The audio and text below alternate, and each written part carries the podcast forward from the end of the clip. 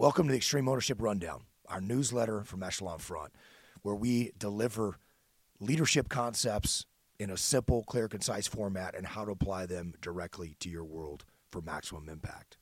Concept How do you get others to take ownership? When it comes to taking ownership, perhaps the most frequently asked question we get at Echelon Front is how do I get others to take ownership? In the workplace, the question is often directed toward a peer who dropped the ball on something, a boss who blames a team for underperformance, or toward a team that isn't getting the job done to a leader's satisfaction.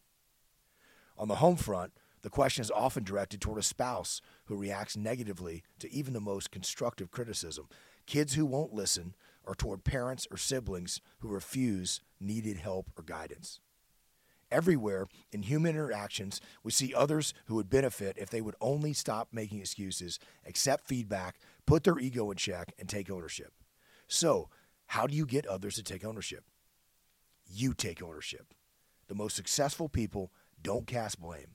They don't make excuses. Instead of complaining about challenges or setbacks, they develop solutions and solve problems. They leverage assets, relationships, and resources to get the job done.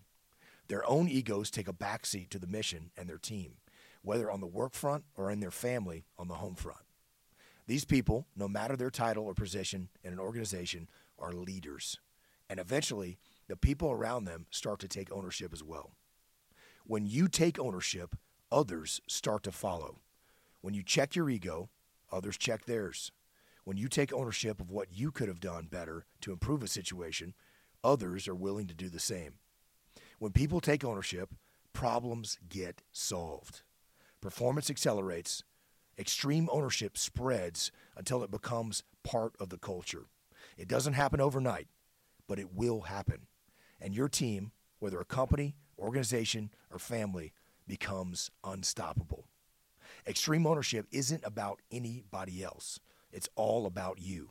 So start taking ownership yourself, and you will see the huge difference it makes in everyone you interact with, both in business and in life. Real world example. A father asked me, How do I get my teenage son to listen to me? He was clearly a concerned parent who only wanted to help his son succeed in life. But despite the father's best efforts, he told me his son seemed to resist any guidance given to him. I asked the father, Did you listen to your dad when you were a teenager? I know I didn't, not near as often as I should have. The point most teenagers don't listen to their parents. This is a common thing. So, how do you improve this? It's all in the approach. Directly confronting someone and telling them they need to stop making excuses and start taking ownership is most likely to deliver the opposite outcome of what is desired. Instead of accepting the feedback, the person gets defensive. Instead of taking ownership, they point fingers, cast blame, and make excuses. This is the situation this father was dealing with. In trying to get his son to take ownership of the things he needed to improve upon, he was pointing fingers and putting all the blame on his son. Instead of directly confronting his son about where he was failing and how he needed to improve, I advised the father to start by taking ownership himself. Where could he do a better job of explaining the why, of listening to his son and learning about the challenges he was dealing with, of developing a stronger relationship with a greater ability to influence his son to get on the path toward success? The more ownership the father took, the more ownership his teenage son would take as a result.